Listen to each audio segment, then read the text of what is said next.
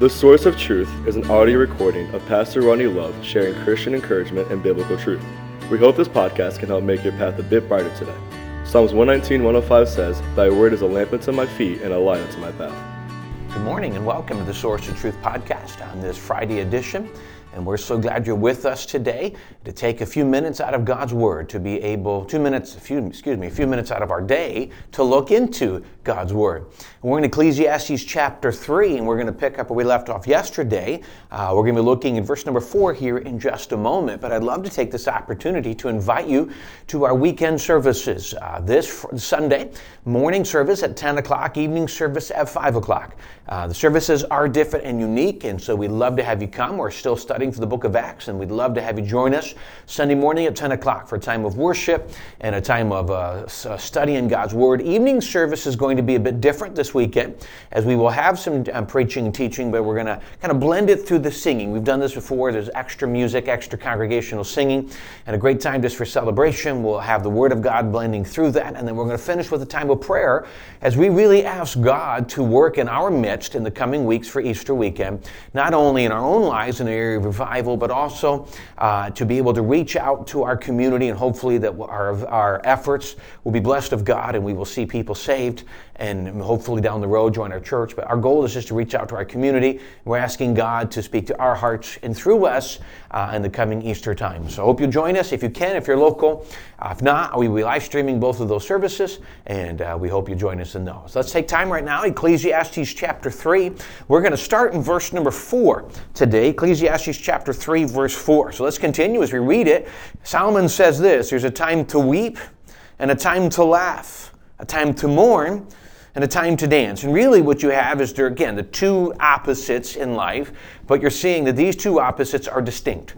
Uh, in the fact that they're very similar, or they're distinct, I shouldn't say, they're, they're very similar in this aspect, weeping and mourning and t- dance and laughing and, t- and dancing. Basically, he is stating something. Again, please remember that these are not situations where we're commanded to do things. These are just observations of life, that life comes with these things. Doesn't make all of them right or wrong, it's just a fact. And so he's saying there are going to be times where we're going to mourn. There are going to be times we're going to weep. There are going to be times in the opposite we're going to laugh, or we're going to dance, or we're going to enjoy, we're going to celebrate. And we all know that. We all know there are situations in life that bring just overwhelming grief. Situations where things come and you can't believe. You do sometimes sit back and wonder, Lord, what are you doing? Why are you doing this? Or why are you allowing this? Now, let me give you a thought as we evaluate these couple thoughts and the idea of weeping and the idea of celebrating. Uh, one, they are two, another, two set of extremes, and it's just part of life. There are going to be days where you're going to celebrate. We can go back to where we said the time to be born and the time to die. We celebrate with those who have a brand new life and all that has to offer. And then we weep with those who've said goodbye to someone close to them. Again, parts of life. But when we look at the aspect of weeping and mourning, again, if, we, if we're not careful in the aspect of how we look at seasons and the time we have, we can look at these things and we can let one or the other overwhelm us. So all of us love laughter. The Bible tells us a merry heart doeth good like a medicine. It's healing. It's helpful to enjoy laughter. And it's needed in life. It's needed in every relationship. It just truly develops uh, healing. But there is a time where true or tears and, and, and sadness is just Is, is needed as well. There are times we need to recognize the things in life, or the things in our current situation are hurtful, and just coming to God in tears are just necessary for us just to, to shed. And he says he takes beauty, he makes beauty out of ashes. There are going to be times where there are just there are struggles in life, and being honest with God and honest with ourselves and begging God for strength and just opening our hearts and dealing with the pain are part of what we need to do. And the same, guys, the laughter is necessary. You can't always live in the negative, but you can't always live in, in, in, the, in the positive. Life's not just going to be constantly about laughter, but life's not going to be constantly about the negative. Now, sometimes there are some of us that feel, some of you that feel they are. Like, like you struggle with discouragement, depression, anxiety, and you feel like pretty much every part of life is negative. Now, I'm not I'm not a psychiatrist. I'm not going to jump in and, and tr- think that in a matter of two minutes we can give you a simple answer to this. There are biblical answers to those things. But can I encourage you, if you're really struggling, seek help. But generally speaking, for those of us who aren't really struggling with this, but it's just, you know, part of the battle, the Bible tells us in Philippians, be careful for nothing. The term careful means anxious. Be careful, anxious for nothing. But in everything, by prayer and supplication with thanksgiving, let your requests be known unto God. That's where we go to God with our hurt. Then he says, and the peace of God, which passes all understanding, shall keep your hearts and minds through Christ Jesus. Now, one thing I look at when I hear this phrase is the peace of God shall keep your hearts and minds, shall protect, shall guard. We look at that peace because we've given him the battle and then his peace. That doesn't mean that all of a sudden the problems are going to disappear, but there's a peace in the midst of those problems where we can go where Paul also told the church of Colossae in the book of Colossians, let the peace of God rule in your heart. We need to allow it to have its way.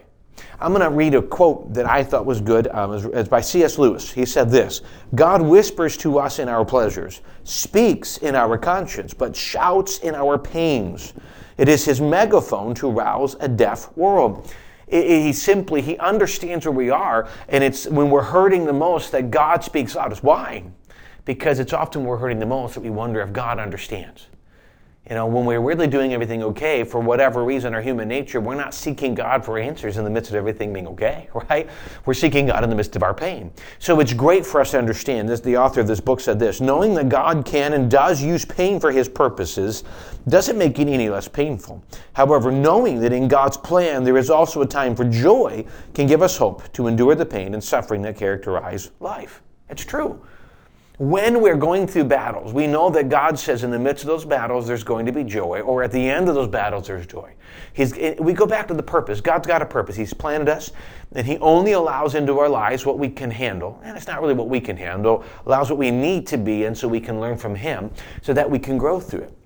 And it's that strength that we need. It's that growth that we need. And, and yeah, unfortunately, sometimes in life, we need these battles. We need these difficulties to help us. Uh, a simple phrase. I've heard this somewhere. I don't remember all the details of it, but one guy made a comment. It's in a video I watched. But he says, you know, I sought wisdom and God gave me situations to solve.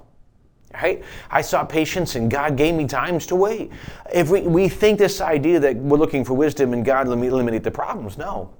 God gives us a circumstance that he then teaches us to deal with. So what we need to do is we need to look at the circumstance we're at as God is using this to teach us, and what can we get from it?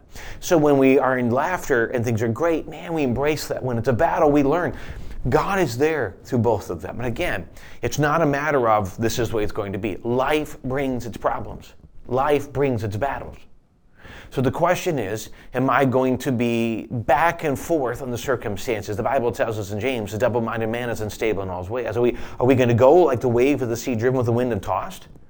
Are we going, because if we're living off of circumstances, if we're living off of the good and bad of the day, we're going to start our day great, end our day bad. We're just, we're going to live in an anxious world because we're living off of circumstances. But if we're living and our foundation is in God, our foundation is in Jesus.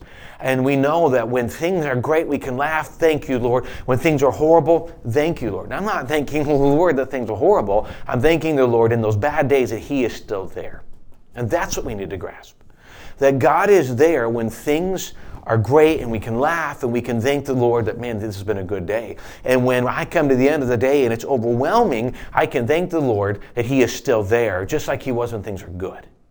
You see, we get this idea that God is only working when everything is good. It's just not a biblical perspective. The world wants you to believe that, and all Satan wants you to believe that, so that when things are falling apart, oh, God doesn't care.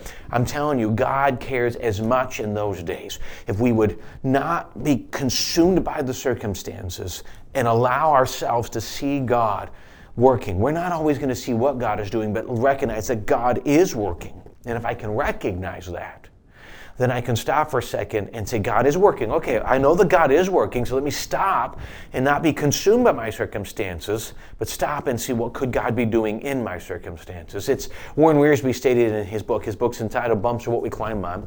He state, made this quote. He says, don't let your present circumstance decide your present walk.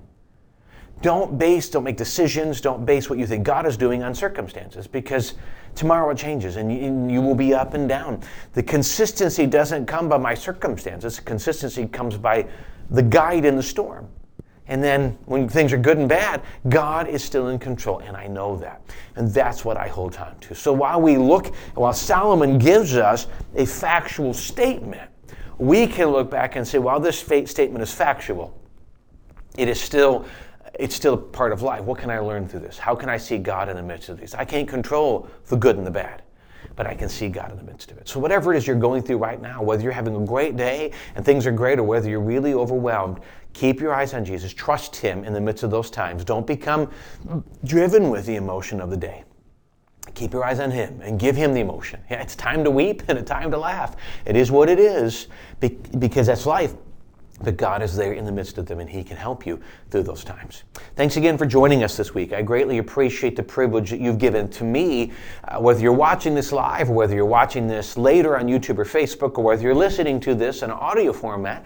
I greatly appreciate the privilege you give to me to be part of your life. It is a great privilege, and I hope it is a help. I hope it's an encouragement. I truly believe the Word of God has the answers for everything, and may we continue to go to God's Word for the answers for everything that comes in life. Again, thanks for joining us. If you're here local, we'd love to have you join us here uh, on Sunday morning at ten in the morning and five in the evening, or watch us online. And uh, we just hope we can be a help to you. Thanks again for joining us. We look forward to seeing you again on Monday.